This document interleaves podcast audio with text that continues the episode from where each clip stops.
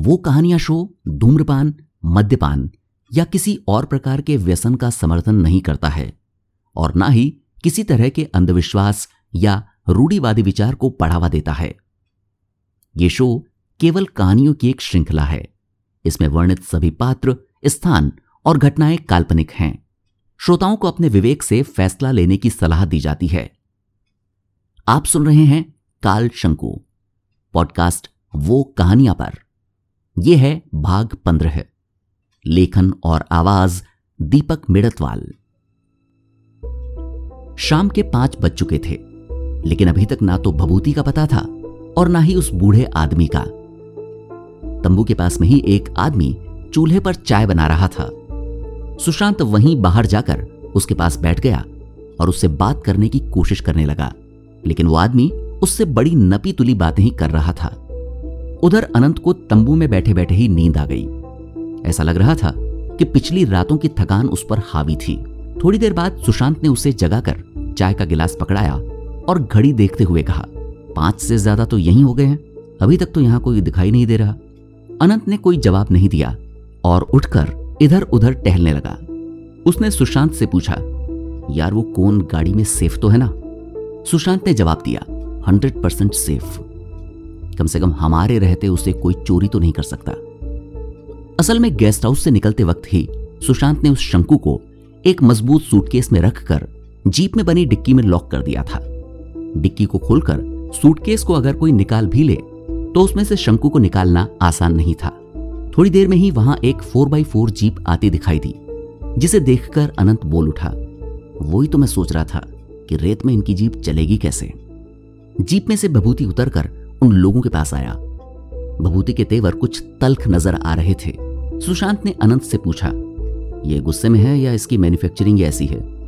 अनंत ने धीरे से जवाब दिया, दोनों ही समझ लिया सुशांत ने आगे पूछा, अगर ये हमसे उस कोन को ज़बरदस्ती लेने की कोशिश करता है तो? अनंत ने सुशांत की तरफ़ देखते हुए जवाब दिया, मेरा तो इसे देने का मूड नहीं है, तू तेरी बता। सुशांत बरबस ही बोल पड़ा इतनी दूर इसकी शक्ल देखने नहीं आया हूँ, जो कौन इसे ऐसे ही देकर चले जाए। बबूती ने आते ही अनंत से कहा, काल शंकु कहाँ है? अनंत ने जवाब दिया, हमारे पास सेफ़ रखा है। बबूती ने फिर से कहा, दिखा। लेकिन अनंत ने साफ़ कह दिया, मैं अभी नहीं दिखाऊँगा। जब ज़रूरत होगी, तभी निकालेंगे। ये सुनकर बबूती भड़क उठा, मैं तुझे मार के ले लूँगा। अनंत या सुशांत के कुछ रिएक्ट करने से पहले उस बूढ़े ने उसे रोक लिया। बबूती। लेकिन बबूती उसकी भी नहीं सुनना चाहता था। वो उस पर चिल्लाया। हट डोकरा। लेकिन वो बूढ़ा बाबा न जाने क्या बोलने लगा। कि उसकी बात सुनकर भभूति थोड़ा ठंडा पड़ गया। बूढ़ा एक तरफ़ चला गया। उसके जाने के बाद भभूति ने उन्हीं पुराने वाले तेवरों में अनंत से पूछा, तू साफ़ साफ़ बता दे, पुलिस से तेरी क्या बात चल रही है? हमारी पुलिस से कोई बात नहीं हुई। तो पुलिस की गाड़ी गेस्ट हाउस के सामने क्या कर रही थी? इसने हमारे पीछे कितने जासूस लगा रखे हैं। सुशांत ने मन ही मन सोचा। वहीं अनंत ने जवाब दिया, वो तो रात वाले मैटर के बारे में पूछने आई थी। लेकिन हमने किसी को इस बारे में कुछ नहीं बताया है। बबूती ने न जाने क्या सोचकर अपनी बेल्ट के पीछे हाथ डाला। ये देखते ही सुशांत अलर्ट हो गया, क्योंकि वो समझ गया था कि ये अपनी गन निकालने वाला है। ये देखकर सुशांत भी अपनी गन संभालने लगा, लेकिन अनंत ने इशारे से उसे रोक दिया। मगर जब बबूती ने गन निकाली तो अनंत को भी थोड़ा आश्चर्य हुआ, क्योंकि आज इसके पास देशी कट्टा ना होकर विदेशी रिवॉल्वर थी। बबूती ने उसे रिवॉल्वर दिखाते हुए कहा, अगर कुछ शाण पट्टी की ना तो तुम दोनों तो जाओगे गेस्ट हाउस में तुम्हारे जो साथी बैठे हैं ना, वो भी नहीं बचेंगे। ये कहकर बबूती वहाँ से चला गया। इस बार अनंत को उसकी बातों से खतरा महसूस हो रहा था। उसने सुशांत से कहा यह आज थोड़ा अलग बिहेव कर रहा है, इसका हाव भाव बात करने का तरीका, नई गन, ये सब देखकर लगता है कि यह बहुत सीरियस है। इसे पता था कि रेत में इनकी गाड़ियाँ फेल हो जाएँगी, इसलिए फोर बाई फोर जीप का भी बंदोबस्त किया है। सुशांत ने आगे कहा, इसने लास्ट में जो धमकी दी है ना, उसमें मुझे सच्चाई महसूस हो रही है। हाँ लोगों को मार डालना इनके लिए बाएँ हाथ का खेल है। इसलिए अगर कुछ गड़बड़ हुई तो ये वाकई में हमें मार डालेगा। मैंने नोट किया कि ये कुछ इस तरह से बिहेव कर रहा है जैसे इसने अपना सब कुछ दांव पर लगा दिया है। अब या तो आर या पार। तभी एक तेज आवाज़ ने उनका ध्यान अपनी ओर खींच लिया। बभूति उस बूढ़े के साथ किसी बात को लेकर बहस कर रहा था।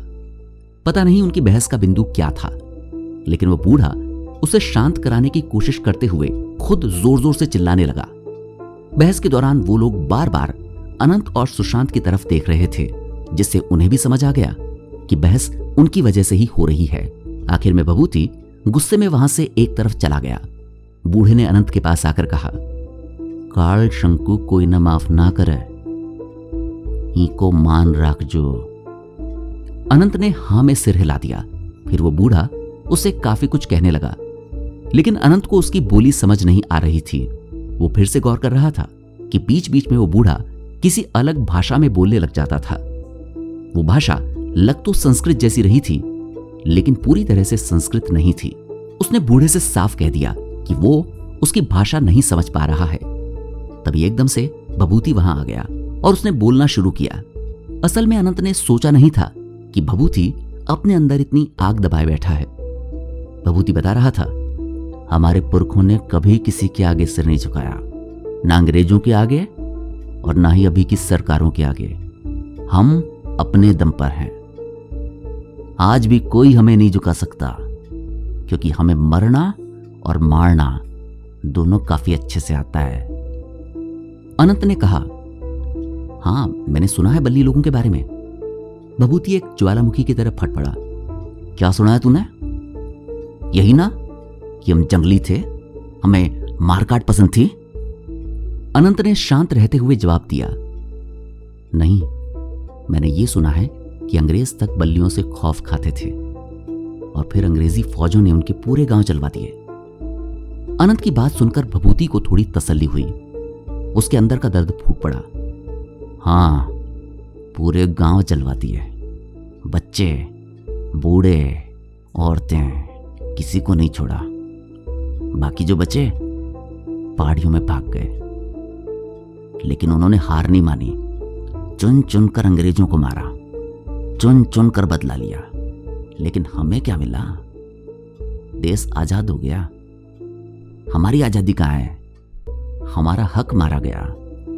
पहले अंग्रेज़ों ने मारा, फिर यहाँ वालों ने मारा। अनंत ने उसकी बात काटते हुए कहा, लेकिन सरकारों ने कुछ काम तो किया होगा? क्या किया? हम बचे ही कितने थे? और जो बचे, वो अपने आप को बचाने में लग गए। अंग्रेज़ों ने हमें गाँवों से खदेड़ा था। आज तक उन गाँवों में नहीं लौट पाए। अनंत ने सहानुभूति जताते हुए कहा, माना कि तुम लोगों के साथ गलत हुआ। तुम्हारे साथ नाइंसाफी हुई। लेकिन इसका यह मतलब तो नहीं कि तुम बेगुनाह लोगों को मारना शुरू कर दो। हम लोग सरकार क्यों चुनते हैं? सरकार के पास जाओ। भभूति ने दर्द भरी हँसी हँसते हुए कहा फालतू बात मत करे रे हमारे गाँव को उजाड़ कर वहाँ फैक्ट्रियाँ लगा दी तुम्हारी सरकारों ने। और तू हमें समझा रहा है। ये बात तू सरकारों को समझा, जो हमारा हक मार के बैठी है। हर बार कोई हमारा हक मारने आ जाता है। जैसे इस बार तुम आ गए हो। अनंत उसकी ये बात नहीं समझ पाया। हम तुम्हारा हक क्यों मारेंगे भला? बबूती ने उसकी बात का कोई जवाब नहीं दिया। बस उसे घूरता हुआ वहाँ से चला गया। अनंत और सुशांत अपनी गाड़ी की तरफ़ चले आए। सुशांत ने अनंत से पूछा, ये कौन से हक की बात कर रहा था? जवाब में अनंत ने कहा, पता नहीं किस चीज़ की बात कर रहा था। तभी उसे कुछ ध्यान आया। ओ तो ये बात है। ये उस काल शंकु पर अपना हक समझ रहा है। सुशांत ने आगे जोड़ा तो ये अपने हक को हासिल करने के लिए कुछ भी कर सकता है? अनंत ने भी सहमति में कहा, हाँ कुछ भी कर सकता है। जब इस सड़क पर बेगुनाह मुसाफिरों को लूट कर मार सकता है तो हमसे तो ये वैसे भी खुन्नस खा रहा है। हमें चौकन्ना रहना पड़ेगा। शायद यहाँ से निकलने के बाद ये कुछ करेगा। थोड़ी देर में बूढ़े ने एक आदमी को उन दोनों को बुलाने के लिए भेजा। तंबू के पीछे का नज़ारा देखकर वो दंग से रह गए। बभूति ने नहाने के बाद सफ़ेद कपड़े पहन लिए थे और वो बूढ़ा उसे तिलक कर रहा था। बूढ़े ने अनंत और सुशांत के माथे पर भी तिलक किया। अनंत कुछ पूछना चाहता था, लेकिन उससे पहले ही उन्हें वापस जाने के लिए कह दिया गया। अब बूढ़ा बभूति के बाकी साथियों के तिलक कर रहा था। जाते जाते सुशांत ने गौर किया कि बभूति के सारे साथियों के पास लाठी कंडासे चाकू से लेकर बंदूकों तक जैसे हथियार हैं। उसने अनंत को यह बात बताई और पूछा, तुझे क्या लग रहा है? क्या होने वाला है? अनंत के पास भी इस बात का कोई जवाब नहीं था। सुशांत ने आगे कहा, लेकिन ये सात आठ लोग हैं और इनमें से कम से कम चार पाँच के पास बंदूकें हैं। इनके साथ जाने में रिस्क तो है। मगर अनंत ने कह दिया, अब तू साथ आया है तो तू संभालेगा। समझ ले कि शूटिंग चैंपियन तू आज के लिए ही बना था अनंत ने हँसते हुए सुशांत की तरफ़ देखा, लेकिन पहली बार ऐसे हुआ होगा कि सुशांत मज़ाक के मूड में नहीं दिखा। इसलिए अनंत भी चुप हो गया। थोड़ी देर में वो लोग वहाँ से रवाना हो गए। कुछ आगे जाने पर एक फोर बाई फोर जीप उनके साथ और चलने लगी। सुशांत हिसाब लगा रहा था, ये कोई छह लोग तो आगे वाली जीप में और चार पाँच लोग पीछे वाली जीप में हैं। और कम से कम पाँच छह बंदूकें इनके पास है। ये क्या कोई जंग लड़ने जा रहे हैं? शाम के करीब सात बज चुके थे और वो लोग वापस से उस तरफ़ ही जा रहे थे। जहाँ से उन्हें वो शंकु मिला था। सुशांत हैरत के साथ बोला, यार, अगर इसी जगह आना था तो सीधा हमें यहीं बुला लिया होता। ज़बरदस्ती इतना चक्कर कटवाया? अनंत ने जवाब दिया, नहीं, ऐसा नहीं है। ये बिल्कुल किसी रस्म की तरह है।